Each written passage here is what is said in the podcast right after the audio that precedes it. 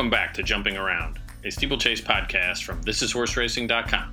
I'm Joe Clancy, and this edition brings a conversation about the future of American jump racing's finished product and how it's presented to the world. In August, Jockey Club Chairman Stuart Janney pinpointed the importance of high definition television signals to the future of thoroughbred racing. Evidently, the National Steeplechase Association was listening and recently signed an agreement with a new video provider to ensure high definition coverage at all 29 sanctioned race meets on the calendar. Changeover began this fall at High Hope in Kentucky and continued at Shawan Downs the following week. The effort will no doubt endure some growing pains, like the unrelenting rain at High Hope, but the finished product will showcase American jump racing like never before and offer a myriad of opportunities for exposure via the internet, television, and simulcasting, as well as improved video for officiating. Races have been shown in high def before, but not on this scale and not with this much upside. Steve Hankin, a Californian with Maryland roots and steeplechase connections, heads up the new effort and took some time to talk about the venture while setting up at Shawan Downs in late September. He has a deep background in video production and technology, is the brother of steeplechase owner Mike Hankin, and is an avid participant as an owner and rider in the hunter jumper world. All right, we're here just above John Brown's store in uh, just over the hill from Shawan Downs Racecourse with Steve Hankin, who has been his company's been hired to sort of bring steeplechase video into the 21st century, maybe, maybe the 20th. We'll see. Steve, first off, just give us a little intro. How, would you get here, and um, what's your background?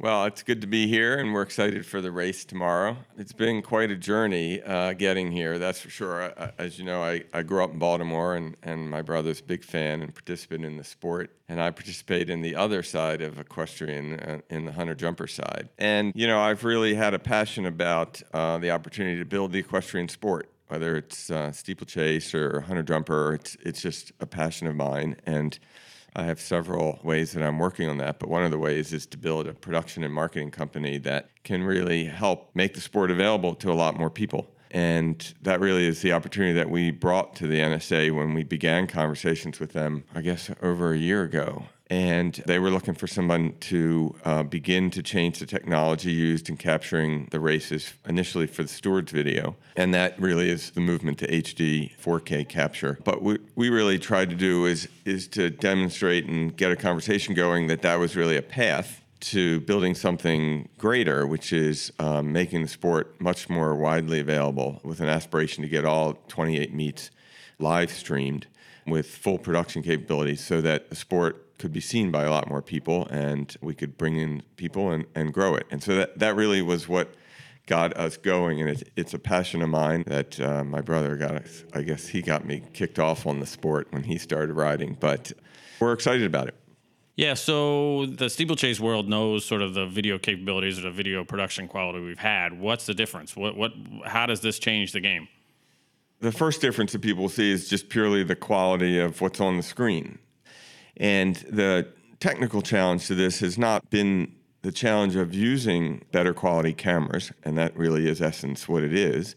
The difference has been how to transmit that information over fields that, quite honestly, are in the middle of nowhere and are difficult to transmit heavier and denser content. And so, really, the interesting thing about this endeavor from a technical standpoint is not necessarily the cameras, you can buy great, you know, 4K HD cameras and capture, but the challenge to transmit that on RF basis is really what's hard to do. And that is, from a technical standpoint, the hardest thing. Each location is remote, it's got hills, and we have to provide live stream to the stewards so that they can do their job that's really the base requirement is that we provide a higher quality stewards video and the technical challenge there again is not capturing it it's transmitting it to them on a live basis. Once that's done then we can build the production team around it to live stream it and um, build it into a great thing to watch. But from someone watching they'll see a difference in the quality of what they see. It'll be more used to what watching a sport on tv than it will be you know in watching a video. From a technical standpoint behind that, the difficulty is just the live transmission of that content. Yeah, I mean, I, and I know you guys have done a lot more with horse shows and things like that. What's the you touched on a little bit, but what's the difference between uh, trying to uh, do this with a horse show or something that's in an arena versus the steeplechase course? You know, we do do this a lot in the hunter jumper world, and one, you're typically, well, the cameras don't move. They're in a fixed position. They stay there all day long. They watch a horse go around the same course. It takes two minutes, and and um, and nothing time. cha- one at a time, and no and less people fall. But typically, the difference is that there's no requirement to send it off live to an adjudication group of stewards, and typically we can rely on infrastructure because most of these hunter jumper events are at permanent locations, and so they have infrastructure, and so the transmission is a lot easier to do. Here, you've got the live stream from cameras that are working on an RF, and then you've got a stream outbound into the cloud. So it's a lot easier to do in the hunter jumper world. I'll say that. You got you probably got to like a challenge to uh, to take on something like this. I would think. Yes, yes, and and you typically don't don't have nine inches of rain on your first event. So, you know, I That think, was just a test. It's all it's all going to be smooth sailing from here. you know, I think we um, we certainly learned a lot the first week, and we had our challenges, but and it was disappointing mostly for High Hope. They had done a great job in getting in building a program around the day, including some live entertainment that was really going to make it a much more fun experience for everybody, and and it just rained. Uh, it rained and rained all, all day. So. Yeah, I'm the same way. I had talked to High Hope for years about you need to move the move to the fall. You'll get a lot more entries. Chances are the weather will be better. It'll be great. And the first year they did that, they got that. So I, I don't know. It- It's just the there's things you can control and things you can't, and that you cannot. Yeah, well, it's it, you know, it is a challenge. We we happen to be in Kentucky a lot because there's a lot of great hunter jumper events at the horse park, and it's an amazing place. And I don't think I've ever been there when it's rained. Uh, so it was bad luck. Exactly, exactly. And uh, so then the the upside of creating this way to watch all 28 race meets is that a reality, and how, how real is it?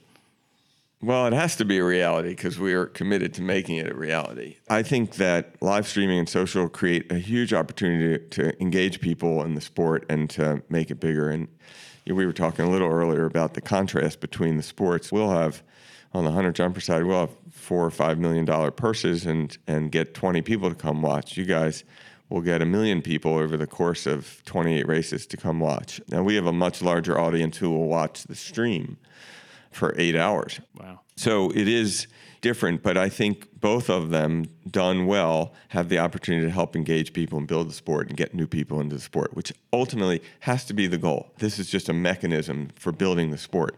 And therefore, we have to get to the point where we can get all 28 meets live streamed with really high quality production. And the trick here is the cost really is not doing the stewards video, the cost is doing the production. And so, what we have to do and what we're committed to do is to try to find a way to monetize the sport so that we can pay for the production and everybody will win. You know, NSA will win because a lot more people will watch, and the meets will win because we'll be able to subsidize quality production going forward. And then the, the sport obviously wins because everybody can watch. So, over the next year, that's our goal. This fall is more about experimenting and getting our feet wet, which we can do easily. but the goal is to try to get the sponsors really excited about doing a year long effort to stream every event. So that's our goal.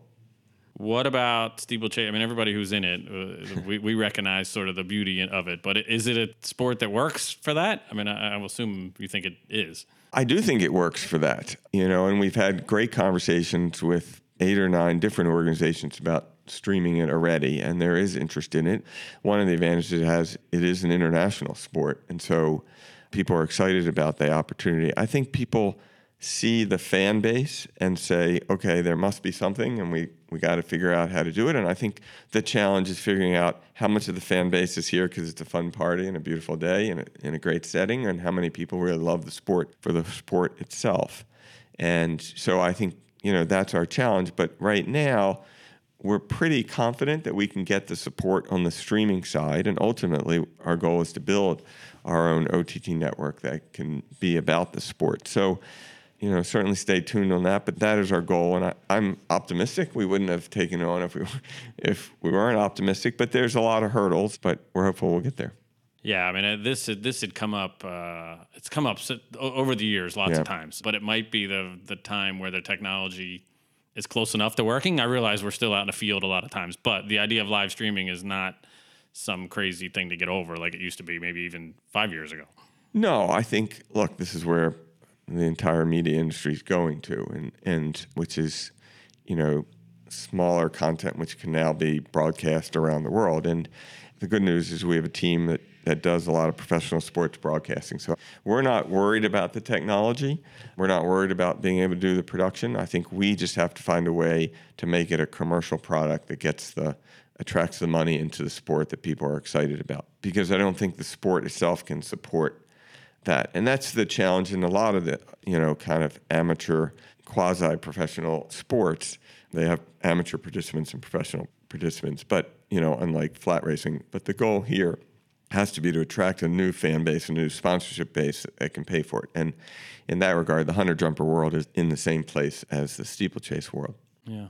And uh, we touched on it a little too. Um, you grew up in Baltimore. There's some horseback around here, though, right? Uh, but but not much steeplechasing. Your nephew Connor did it, and uh, yes. Mike's an owner, but uh, you went the other direction. I did. I um. I, and it's funny. We have quite the interesting uh, Thanksgiving dinners, but you know, Michael, Mike it's funny because everybody here calls him Mike. I've always called him Michael. I'm and, Joey to my family, so uh, yeah. I, I said I sent I sent him an email and said Mike on it the other day, and he was like, "Huh?" but um, look, he's um, he's incredibly passionate about the sport, and obviously is a great participant and really believes in it and wants to build it. And it was a thrill to watch Connor growing up and then becoming a great rider, and now he's off, you know, helping our country, which is great to see. My wife is a hugely passionate hunter jumper participant has been since she was a little kid. And so she got me quickly into the hunter jumper world. So I, I have hunter jumpers and cats, and Michael has steeplechases and dogs. So, and um, we joke about uh, how different they are. But, you know, they all come from a love of horses. And ultimately, I think that's what's great about it. You know, I've, I've always been reminded by some good friends of mine that all starts with a horse, and, and that's what the sport's about. And, and that's what, at least for me, is, is what makes it so passionate. Yeah, that's cool. That's a great way to put it. And, and, and again, if it doesn't start there, then you're, you're, sort of doing something wrong. I think. Absolutely. You know? I mean, they're they're amazing animals, and they have the ability to transform people. And and I'm driven to make that you know more broadly available. How did you professionally end up getting into get into this stuff? I spent most of my life on the East Coast, and about four years ago, I moved to LA to run a big production and equipment company. And then I, I did that, and and that's you know it's interesting you know for all the challenges we had last week at High Hope that in the few years that I did that, every time we had a production failure, it was on the front page of the New York Times, you know, and and we're used to a very high quality of standard, and that is one of the things that we are trying to do is bring into the support sports broadcast quality production, and that is different. And, and some of that is just the standard around which it's done. And we hope to show people over time what that is. So that really is when I got involved. And Craig Farrow, who's our other partner in this, I met him through that. And he's super, and he's super doing remote sports broadcasts. I mean, that is his specialty. And so when we had the opportunity to talk to NSA, I, what we did was bring together two friends of mine, Craig on the production side and Piper Klemm, who owns and founded the Plaid Horse, which in the hunter jumper world is you know the biggest media outlet there. So we brought together this group to do this. And I think we bring a, a, very unique set of skills, both on the media and marketing side as well as the production side. And it helps that we're passionate about the sport.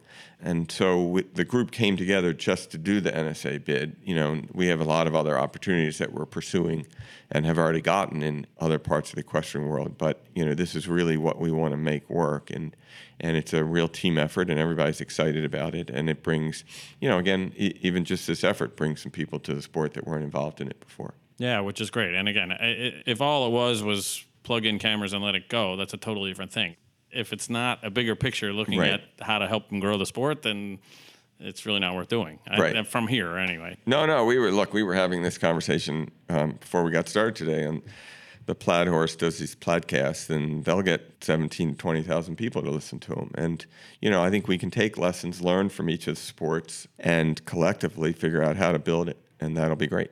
What can uh, the average steeplechase, either participant or fan, do to help this cause? How do they how do, how do they get, how do they get involved? the easy way is they put the kid on a horse when they're five years old. I mean, that's you know that's what builds lifelong people passionate about the sport. But you know, this is a sport that people can participate in every different way. I mean, you know, even if it's just you got a group of friends and you want to come out and watch, it's great. I would encourage people who aren't equestrians to take a few extra minutes and stop and see the horses and kind of understand the magic of them. And, you know, that makes the day really special. So I think we just like people to come and join the sport of horses. And so, any way that people can participate in, that's great. If you have a sponsor, call us. Let us know.